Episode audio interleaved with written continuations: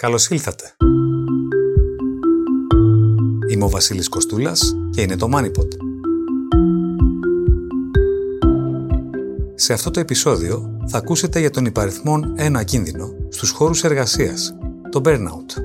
Θα μάθετε επίσης ποια είναι η ιστορία του Bloomberg, τι είναι τα securities και πώς επιστρέφει το κίνημα του Bauhaus.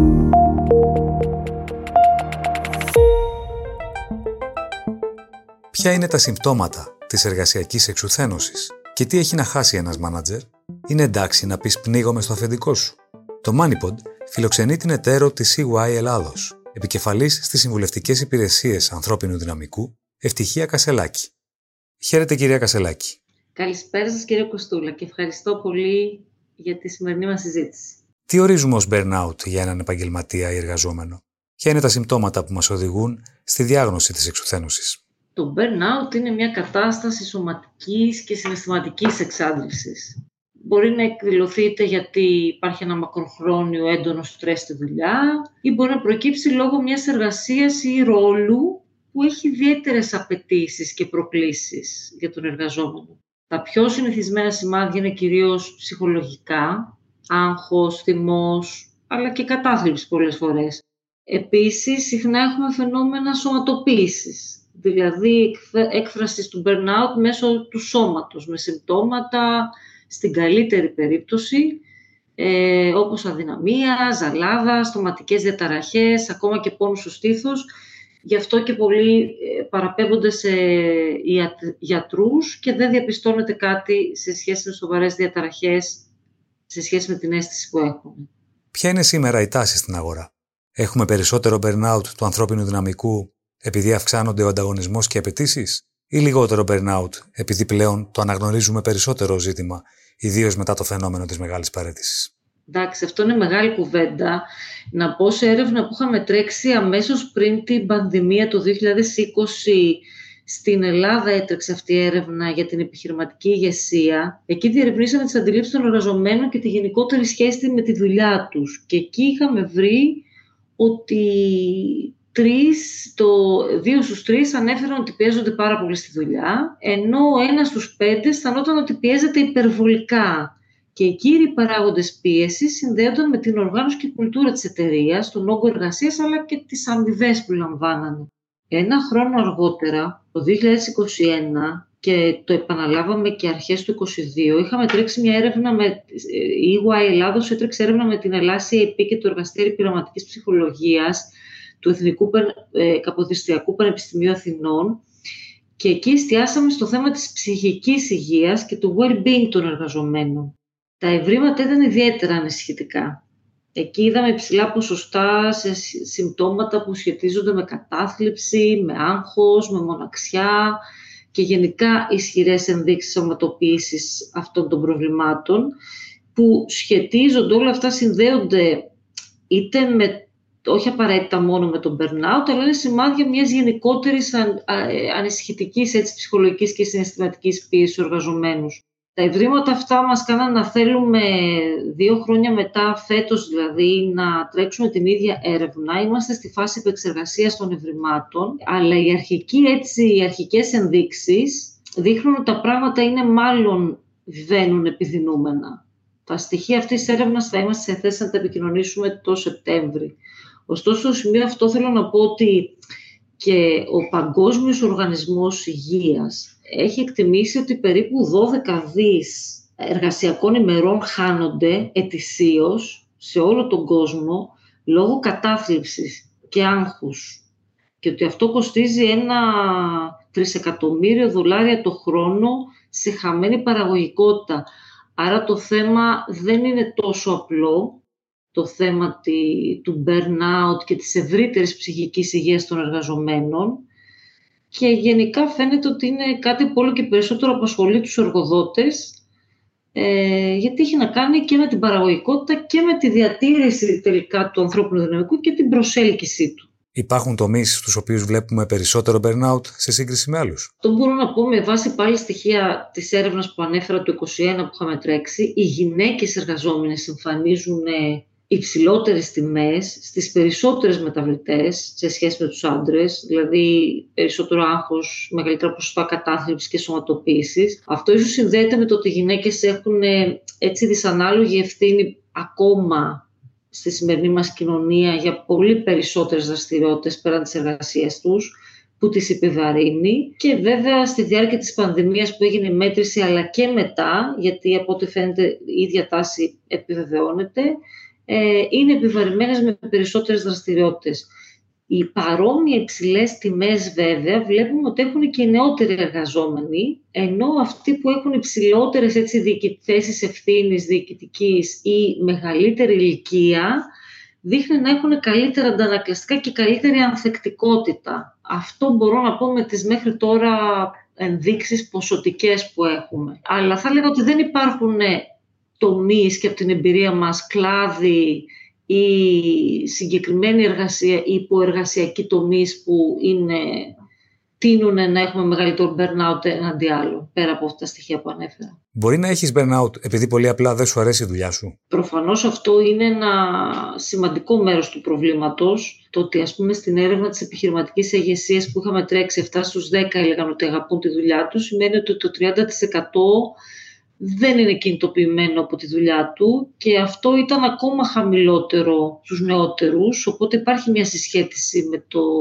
burnout ή το χαμηλή ψυχική υγεία που είδαμε. Αυτό μας λέει ότι γενικά υπάρχει μια αποστασιοποίηση των νεότερων από τη δουλειά τους, τον τρόπο με τον οποίο είναι οργανωμένες οι εταιρείες, είναι δομημένη ποια είναι η κουλτούρα, ο τρόπος που διοικούνται και λαμβάνονται αποφάσεις και γενικά οι νεότεροι εργαζόμενοι θέτουν όλο και περισσότερο υψηλότερα standards απαιτήσεων σε σχέση με το work-life integration που λέμε. Θέλουν να, ε, να γεμίζει, να εμπνέονται από τη δουλειά τους, αυτή να είναι integrated με ένα ευρύτερο lifestyle, να τους δίνει ευκαιρίες απόκτησης εκπαίδευσης, γνώσεων, επαγγελματικής εξέλιξης και όταν αυτό δεν το βρίσκουν οδηγεί σε ε, χαμηλότερα ποσοστά ψυχικής υγείας ή στη μεγάλη παρέτηση που αυτό το είδαμε σε διάφορες γενιές, όχι μόνο στους πολύ νέους, ε, στις Ηνωμένες Πολιτείες και είναι ένα μεγάλο στοίχημα για τις επιχειρήσεις. Μπορεί να μην έχει στην Ελλάδα τη μορφή της μεγάλης παρέτησης, αλλά υπάρχει ε, ε, με τη μορφή της μεγάλης αποστασιοποίησης, θα έλεγα.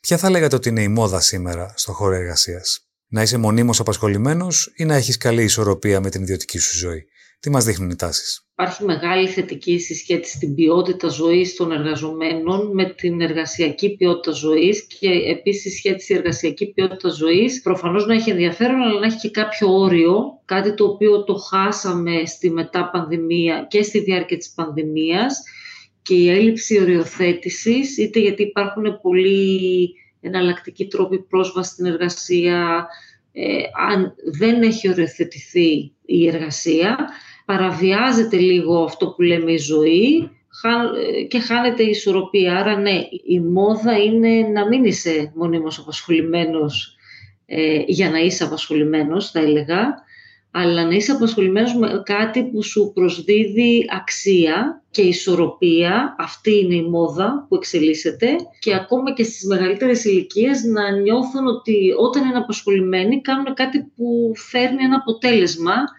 και όχι είναι δουλειά για τη δουλειά και ατελείωτες ώρες που είναι value destroyers και όχι value creators. Αυτή νομίζω ότι είναι η μόδα που εξελίσσεται.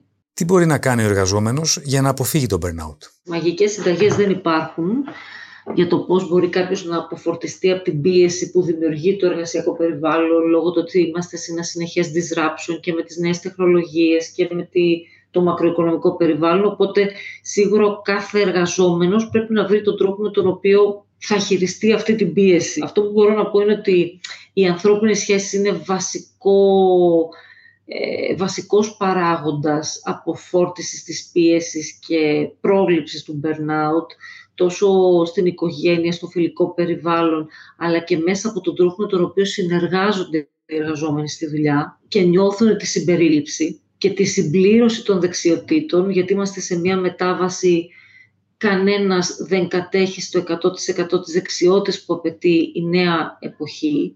Ε, άρα το πόσο πιο βρίσκει έναν τρόπο συνεργασίας και κουμπώνει τις δεξιότητες του μπορεί να συμβάλλει στην αποφόρτιση της πίεσης και βέβαια ε, στην καθημερινότητά τους και στην ευρύτερη ζωή τους οι εργαζόμενοι από ό,τι μας λένε κάποια δεδομένα ερευνών που έχουν τη δυνατότητα να αποφορτιστούν με χόμπις, με άσκηση, με μελέτη και τακτικές αποβελτίωσης ή και ταξίδια και διακοπές, πέρα από τη, την επιμόρφωση με διάφορα σεμινάρια, βοηθάει πολύ και βέβαια όταν κανείς δεν τα καταφέρει με όλους αυτούς τους τρόπους, το να απευθυνθεί με συμβουλευτική είτε coaching, είτε ανάλογα με τη σοβαρότητα του, της πίεσης που νιώθει σε ειδικούς ψυχικής υγείας, είναι πάρα πολύ σημαντικό να το σκεφτεί και να καθοδηγεί και ο χώρος εργασίας έναν εργαζόμενο γύρω από αυτό, αν πριν έχει σοβαρά συμπτώματα που δεν είναι εύκολα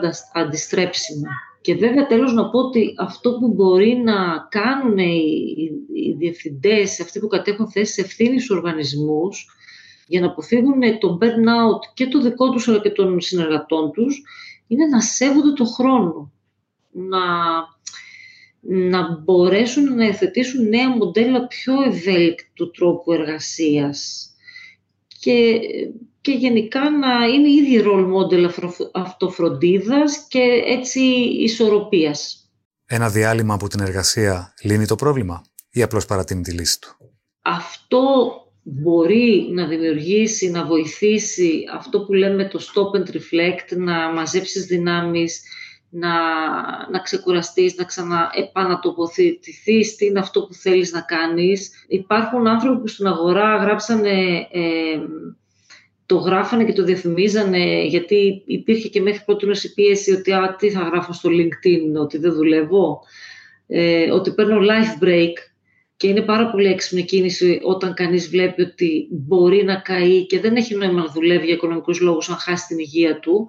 Οπότε σίγουρα θα μπορούσε σε κάποιες περιπτώσεις να είναι η λύση και ακόμα και οι εργοδότες θα έπρεπε να έχουν την ευαισθητοποίηση να δίνουν αυτό το break, το χώρο του break με δυνατότητα να επιστρέψει στο τέλεχος για να μπορέσει να ανακτήσει τις δυνάμεις του και να επανατοποθετηθεί.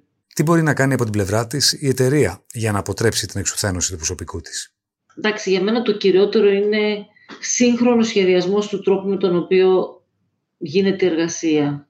Ε, επίσης, ε, συνεχής επένδυση στην εκπαίδευση και ανάπτυξη δεξιοτήτων. Πολλές φορές και εγώ είμαστε γιατί δεν έχουμε τις δεξιότητες να το χειριστούμε ή δεν έχουμε τις δεξιότητες να φέρουμε πέρα στη δουλειά.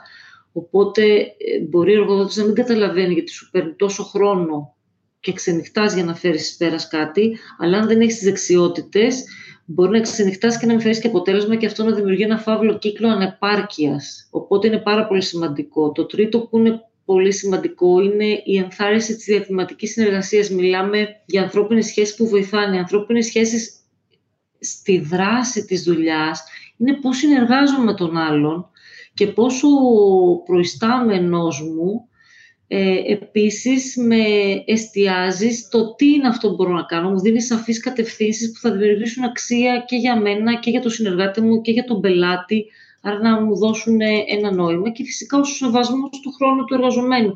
Όχι ατελείωτες συναντήσεις, χωρίς νόημα και χωρίς δομή, τα οποία ξεχυλώνουν τα ωράρια και δημιουργούν τα, τα γνωστά προβλήματα που μπορούν να οδηγήσουν σε ε, σε burnout. Επίσης, ε, έχουμε δει από έρευνες και παγκόσμιες και από τη δική μας ότι οι εργαζόμενοι οι ίδιοι νιώθουν ότι το να έχουν υποστήριξη από τις επιχειρήσεις και ψυχολογική υποστήριξη και συμβουλευτική υποστήριξη και μια κουλτούρα ανοιχτή που να μην φοβηθούν να πούνε για το πρόβλημα που βιώνουν, ε, γιατί μπορεί το burnout να είναι και από ένα κακό συνδυασμό δύσκολων οικογενειακών συγκυριών. Το να παρέχουν mental health support και well-being activities στο χώρο εργασίας είναι επίσης πολύ σημαντικός παράγοντας που πλέον είναι ευαισθητοποιημένοι και οι ίδιοι εργαζόμενοι και το ζητάνε. Αν έπρεπε να συνοψίσω και τρία άλλα σημεία που πολλές φορές όταν μιλάμε για burnout υπεκφεύγουν ότι συμβάλλουν στο πρόβλημα και είναι καθαρά business τρόπου λειτουργίας, θα έλεγα τα εξή τρία. Το ένα είναι η σαφήνεια του τι περιμένεις, το τι κάνει ο καθένας και τι περιμένεις και γιατί είναι accountable. Οπότε όταν όλα είναι θολά και δεν ξέρεις τι κάνεις και τρέχεις και αυτό μπορεί να συμβάλλει μακροχρόνια σε πιο αδύναμους ε, να διαχει... από πλευράς δεξιοτήτων να χειριστούν το στρες ή σε δύσκολες ευρύτερες συγκυρίες να, να δημιουργήσει μεγάλο πρόβλημα. Επίσης, το να ε, όλοι μιλάμε για το να, ότι δεν έχουμε τα κατάλληλα resources, αλλά πολλές φορές οι επιχειρήσεις πρέπει να δουν πού κάνουν allocate τα resources για να μην πνίγονται. Μπορεί σε μια νέα δραστηριότητα να έχουν λίγους και αυτοί για να φέρουν πέρα στη δουλειά να καίγονται και σε κάποιες άλλες που δεν δημιουργούν αξία για την εταιρεία να πρέπει πολύ γρήγορα να τις καταργήσουν, να τις αυτοματοποιήσουν. Όσο πιο γρήγορα το κάνουν αυτές οι εταιρείες, τόσο σε στρατηγικό επίπεδο θα συμβάλλουν στη μείωση του burnout στον χώρο εργασίας. Και το τρίτο έτσι πιο στρατηγικό που θα έλεγα είναι το πώς λαμβάνονται οι αποφάσεις. Το να πηγαίνουν να, να, να, πολλές φορές σε πιο γραφειοκρατικούς οργανισμούς μπορεί να σέρνονται τα θέματα και να είναι να λιμνάζουν και αυτό να δημιουργεί frustration στους ανθρώπους που αθρίζοντας σε κάποια πράγματα οδηγεί σε κακή ψυχική υγεία που δεν θέλω να παραλείψω και αυτά, αυτούς τους τρεις παράγοντες που ανέφερα. Burnout έχουν και οι manager, οι οποίοι αποτελούν μια διαφορετική περίπτωση. Συνήθως οι υψηλές αποδοχές, οι ευθύνες και οι αρμοδιότητες δημιουργούν μια άλλη, πιθανώς ακόμη ισχυρότερη μορφή πίεσης. Τι έχουμε να παρατηρήσουμε εδώ; Είναι πολύ ενδιαφέρουσα αυτή η ερώτηση, γιατί ε, προφανώς οι αρμοδιότητες, οι ευθύνες και οι αποφάσεις έτσι ένα ε, δύσβατο και περιβάλλον επιχειρηματικό και επιχειρησιακό δημιουργούν μεγάλη πίεση, ακόμα μεγαλύτερη πίεση στα ανώτερα στελέχη, που και αυτοί οι άνθρωποι είναι και έχουν τις προκλήσεις τους σε όλα τα επίπεδα της ζωής, αλλά και στα στελέχη της μεσαίας διοίκησης το πρόβλημα, και μάλιστα μέρος του προβλήματος είναι πολύ μεγάλη πίεση που δέχονται τα διευθυντικά στελέχη ή τη βιώνουν, που είναι underattended αυτό, δεν, δεν έχει λάβει τόσο μεγάλης προσοχής, διοχετεύεται τελικά στην ομάδα τους και μάλιστα σε, στην έρευνα που είχαμε κάνει, 4 στους 10 team leaders λέγανε ότι πιέζουν πολύ την ομάδα τους. Άρα το παραδέχονται και οι ίδιοι. Και τα διευθυντικά στελέχη που πιέζουν τα ίδια πολύ ψυχολογικά είναι δύσκολο να δημιουργήσουν αποδοτικές ομάδες με έμπνευση κοινή ταυτότητα. Άρα είναι πάρα πολύ σημαντικό οι επιχειρήσεις να φροντίσουν και αυτά τα στελέχη και πρωτίστως θα έλεγα, όπως λένε στο αεροπλάνο, ε, αν συμβεί κάτι πρώτα βάζεις τη μάσκα ο ενήλικας και στη συνέχεια το παιδί, χωρίς να λέω ότι οι διευθυντές είναι ενήλικες, δεν είναι εκεί ο παραλληλισμός, αλλά ο παραλληλισμός είναι ότι αυτός που έχει τη μεγαλύτερη ευθύνη χρήζει μεγαλύτερης προσοχής και υποστήριξης. Και ο ίδιος σαν σημείο ηγεσίας να αυτοφροντίζεται σε επίπεδο φυσικό, γυμναστική, σε επίπεδο ψυχολογικό και πνευματικό, για να μπορέσει να φροντίσει και να δημιουργήσει το περιβάλλον που και η κουλτούρα της εταιρείας και οι ομάδες του θα αποδώσουν. Οπότε ναι, το θεωρώ πάρα πολύ σημαντικό και οι επιχειρήσεις και οι διευθυντές πρέπει να επενδύουν χρόνο στον εαυτό τους, για τη φροντίδα τους σε όλα τα επίπεδα, αλλά και για την ε, πνευματική τους έτσι και ψυχολογική ε,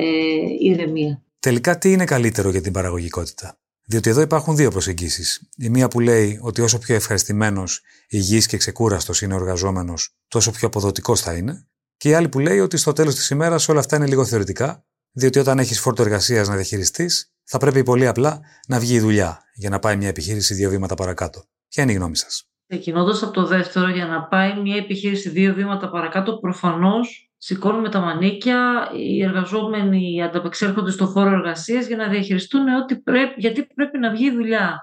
Όταν αυτό όμως είναι συνεχόμενο και ο φόρτος εργασίας είναι ατελείωτος και δημιουργεί υπερβολική υπερεργασία, η εταιρεία δεν θα πάει τέσσερα και έξι βήματα μετά, γιατί αυτό δεν είναι βιώσιμο. Ή θα πάει συνεχώς ανακυκλώνοντας στελέχη ε, οι οποίοι θα αλλάζουν γιατί είναι μη ικανοποιημένοι.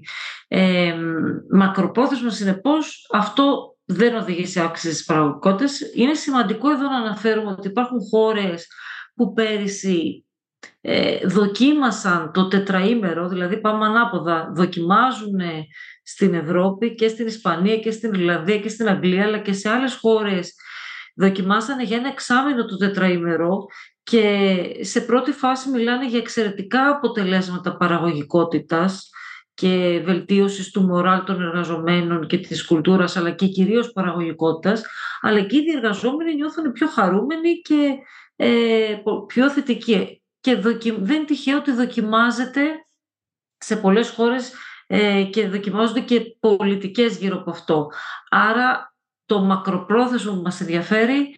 Ε, η λύση δεν είναι σηκώνω τα μανίκια απλά και δουλεύω ατελείωτα. Στο μεταξύ, εικάζω ότι μια παγίδα στην οποία μπορεί να πέσει ένας εργαζόμενος είναι ο ενδοετερικό ανταγωνισμός. Υπό την έννοια ότι αν ο διπλανός σου κάθεται 12 ώρες στο γραφείο, δημιουργεί ένα θέμα για σένα που φεύγει στις 8 ώρες. Είναι έτσι, και θα πρέπει άραγε να το ελέγχει αυτό μια επιχείρηση, ή θα καταστρατηγούσε έτσι την καινοτομία και τη δημιουργικότητα. Ήδη από την προ-COVID εποχή, εγώ αυτό που έλεγα και, και όταν διοικούσα και μεγάλες ομάδες, δεν με ενδιαφέρει καθόλου και δεν θα έπρεπε να ενδιαφέρει καθόλου κάποιον το πόσες ώρες κάθεται στο γραφείο, γιατί θα μπορούσε να είναι και απλά presentism. Κάθεται, αλλά στο τέλος της ημέρας αυτό που μετά είναι τι αξία δημιουργώ, τι αποτέλεσμα φέρνω και το να συγκρίνει κανείς ε, ε, ότι κάθεται ο διπλανός μου είναι online και τεστά, τεστάρει στα συστήματα αν είναι online για να είναι online και εκείνος, δεν είναι από μόνο του παραγωγικό. Όσον αφορά το, τον ανταγωνισμό, ο ανταγωνισμός υπό μία έννοια έχει θετική, έχει θετικά στοιχεία. Δηλαδή το να, το να έχει κάποιος τον drive να δώσει τον καλύτερο του εαυτό και να προσπαθήσει για το καλύτερο και να συγκρίνει ένα, έναν καλύτερο, μια καλύτερη αποδοτικότητα και να θέλει να τη φτάσει, είναι κάτι που είναι θεμητό. Ο καθένας, ανάλογα με τον drive του, μπορεί να το κάνει. Αλλά ο ανταγωνισμός σε μια πίστα που είναι συγκρίνω ωράρια ε, εξοντοτικά για να προκριθώ, να εξελιχθώ και να αμυφθώ είναι κάτι που και οι ίδιες οι εταιρείες δεν πρέπει να το επιβραβεύουν και να το ενθαρρύνουν για να προστατεύσουν ε, και τους εργαζόμενους και να δημιουργήσουν τα θετικά μοντέλα ε, μελλοντικών ε, στελεχών, μεσαίων και ανώτερων. Τελικά, μεγάλη παρέτηση είχαμε στην Ελλάδα ή ήταν κατά βάση αμερικανικό φαινόμενο; Ανέφερα νωρίτερα ότι αυτό ε, είναι ένα φαινόμενο που ξεκίνησε και παρατηρήθηκε κυρίως στις Ηνωμένες Πολιτείες Αμερικής και διαχείριθηκε και σε άλλες χώρες, ανάλογα με τις συνθήκες βέβαια που υπάρχουν στην αγορά. Στην Ελλάδα βέβαια με τα πολλά χρόνια κρίσης και με υψηλά επίπεδα ανεργίας δεν ήταν κάτι το οποίο το είχαμε ζήσει.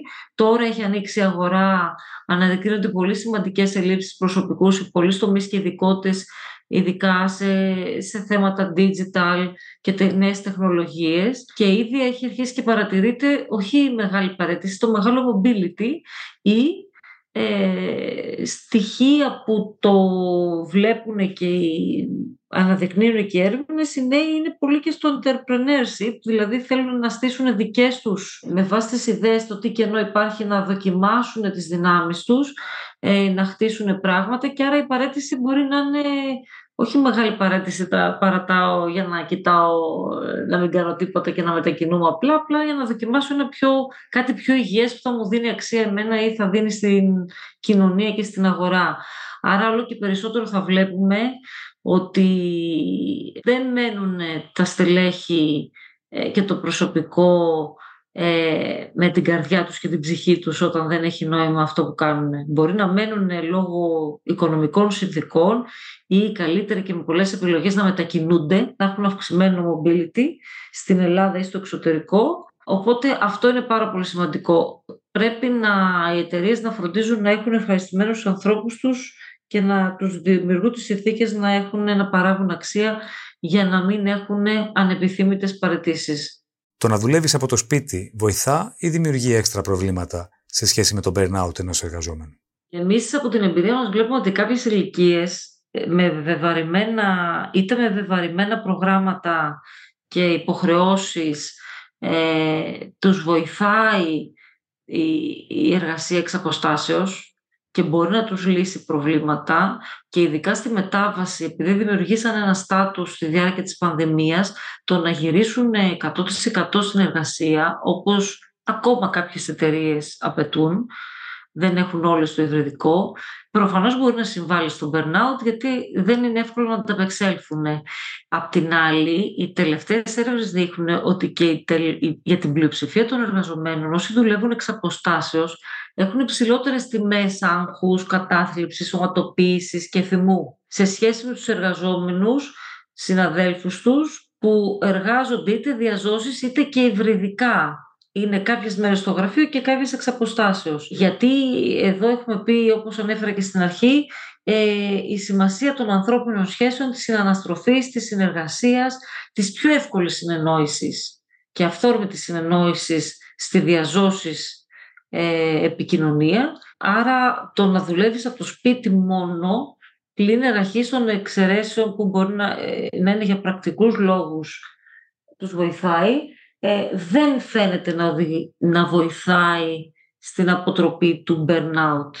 Η διείσδυση της τεχνητής νοημοσύνης και η αυτοματοποίηση των διαδικασιών είναι ένας παράγοντας που θα μπορούσε να λειτουργήσει ως αντίβαρο στο burnout και τίθεται πάνω σε αυτή τη βάση στους χώρους εργασίας. Το βλέπουν έτσι οι μάνατζερ ή είναι νωρίς ακόμη έχουν αρχίσει και ευαισθητοποιούνται ή αντιλαμβάνονται κάποιοι managers τις δυνατότητες του AI να διαισθάνονται αυτό που κάποιοι λένε ότι θα αλλάξει τα πάντα. Δεν το έχουν δει σε όλη του την έκταση ε, χειροπιαστά, αλλά ήδη όταν ε, κάποιοι πιο όριμοι προϊστάμενοι ζητάνε κάποια παραδοτέα ή κάποιες ασκήσεις από τους συνεργάτες τους νεότερους, αρχίζουν και διαπιστώνουν πως το chat GPT και άλλα αντίστοιχα προχωρημένα εργαλεία ε, παράγουν πολύ γρήγορα ένα, ένα πρώτο αποτέλεσμα δημιουργώντας, λειτουργώντας σαν accelerators. Δεν είναι ακόμα ότι αντικαθιστά ε, άλλη δουλειά, αλλά είναι πραγματικά accelerators και ήδη αρχίζουν και υπάρχουν ανάμεικτα συναισθήματα γύρω από τις δυνατότητες του artificial intelligence και του generative AI. Ε, μπορεί να δημιουργείται από δέος, θαυμασμό, ενδυνάμωση να δούμε, και να δούμε πώς θα, το διοθετήσουμε στις εργασίες μας για να δουλέψουν πιο έξυπνα και να αξιοποιήσουμε τη δημιουργικότητα και την κρίση των ανθρώπων και να φύγουν από τη μέση εργασίες που θα μειώσουν τον burnout, αλλά προφανώς αυτό δημιουργεί και μεγάλο φόβο και ανησυχία για το ρόλο του κάθε ε, και των ίδιων των στελεχών την επόμενη μέρα. Ε, ωστόσο, για να απαντήσω και στο ερώτημά σας, θεωρητικά, αν χρησιμοποιηθεί σωστά και οριμάσει, γιατί θέλει και ένα χρόνο ορίμανσης, που βέβαια ο χρόνος ορίμανσης δεν θα είναι όπως λέγαμε τα παλιά χρόνια, θα είναι ταχύτατος, αλλά σίγουρα διαφαίνεται ότι θα μειώσει όχι μόνο δουλειές ρουτίνας, αλλά και πιο προχωρημένες δουλειές ε, και τις καθαρά δημιουργικές που απαιτούν και έτσι πιο σύνθετη κρίση, θα θα μείνουν στους ε, εργαζόμενους που πλέον θα έχουν μεγαλύτερη δύναμη και εξουσιοδότηση να φέρουν εις πέρας σε εργασίες μεγαλύτερης προστιθέμενης αξίας. Με απολυτότητα δεν μπορούμε να μιλήσουμε από τώρα, αλλά θα δούμε ε, σύντομα και γρήγορα αποτελέσματα. Υπάρχει μια σχολή διοίκησης που θεωρεί ότι ο σκληρός μάνατζερ είναι καλός μάνατζερ. Όλοι μας έχουμε ακούσει κάποιο τέλεχος σε κάποια εταιρεία να διαφημίζει ότι τρέχει τον κόσμο και ότι ασκεί τέτοια πίεση στο προσωπικό που τον καθιστά αποτελεσματικό. Ποια είναι η γνώμη σας; Νομίζω ότι κάποιοι που έχουν εξεμείνει και το λένε μπορεί να είναι ή πολύ παλιών γενιών που είχαν και ήδη παραστάσεις άλλου τρόπου παραγωγής δουλειάς ή και μεσαία στελέχη που έχουν βιώσει για πάρα πολλά χρόνια και έχει μπει στο DNA τους ένα άλλο μοντέλο ηγεσίας οι ίδιοι, άρα αναπαράγουν το ίδιο. Ωστόσο τα δεδομένα και μία έρευνα έτσι πολύ πλούσια που είχαμε τρέξει το 2020 για το ποια είναι η επιχειρηματική ηγεσία που απαιτεί η χώρα μας ε, και ήταν μια έρευνα που πήρε από πολύ μεγάλους οργανισμούς και σε C-level διοικητές και σε μεσαία στελέχη αλλά και τη διαφόρων γενεών νέους εργαζόμενους για να δημιουργήσει έτσι το κολλάζ του ποιες είναι οι απαιτήσεις για να ε, για να είναι αποτελεσματική η εργασία την επόμενη μέρα, προκρίθηκε το μοντέλο του ηγέτη που είναι ο ηγέτης των ανθρώπων.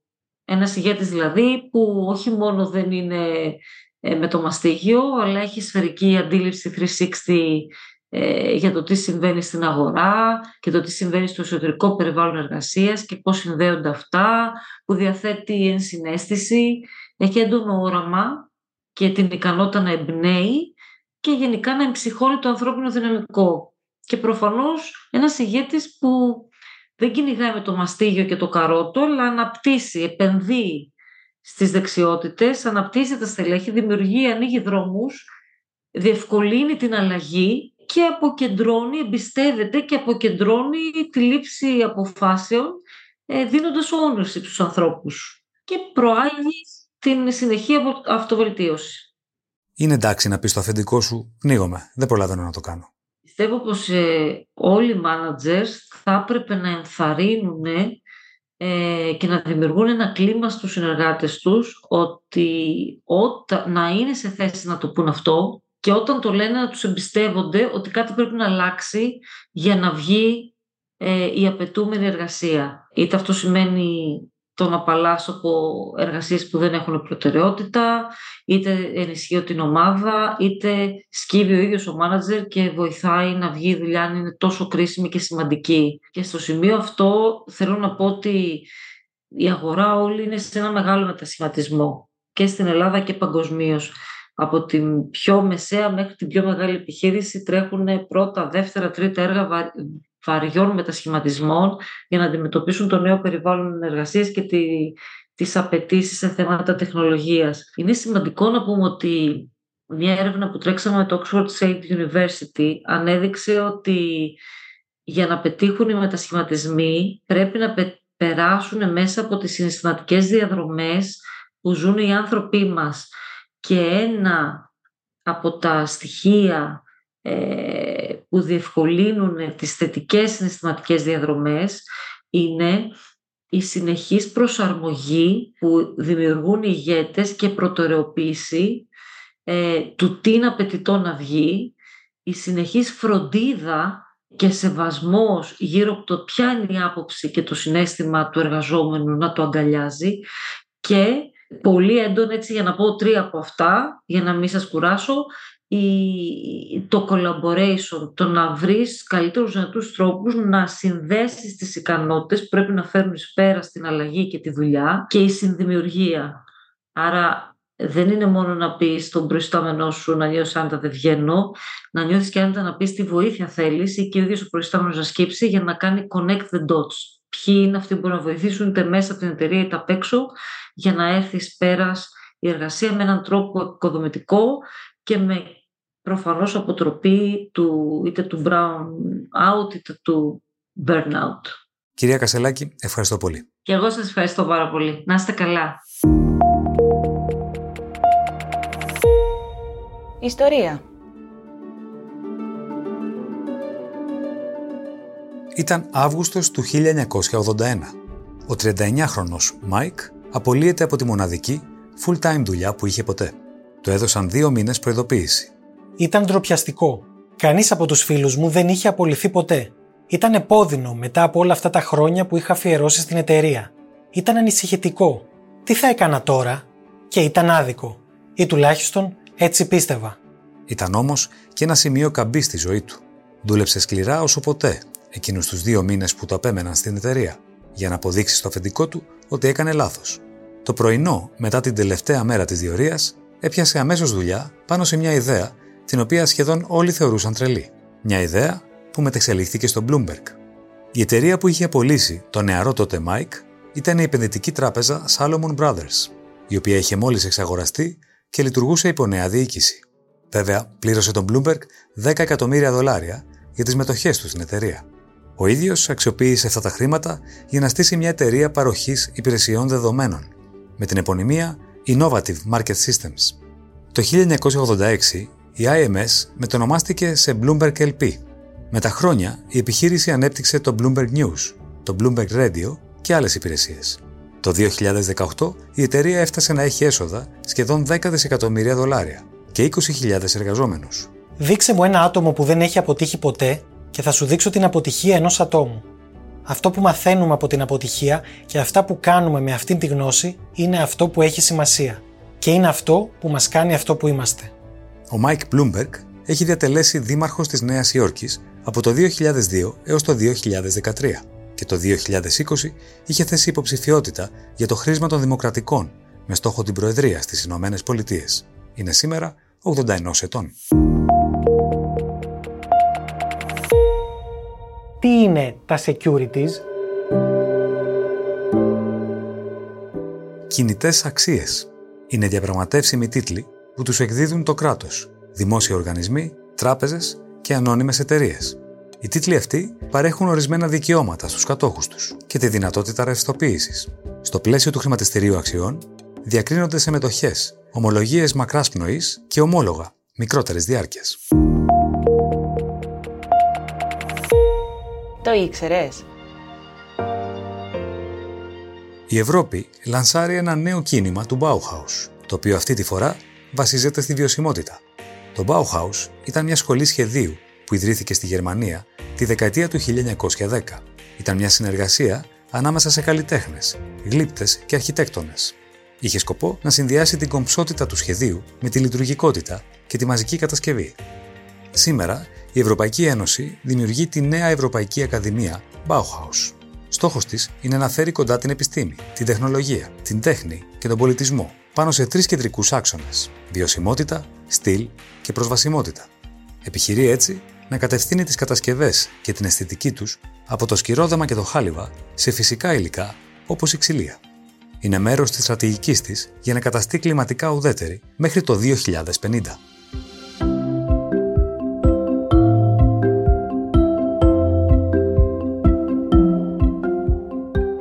Αυτό ήταν το MoneyPod. Ακολουθήστε μας στο Spotify, τα Apple ή τα Google Podcasts. Ραντεβού ξανά, εκτός οπρόπτου, το φθινόπωρο. Γεια και χαρά!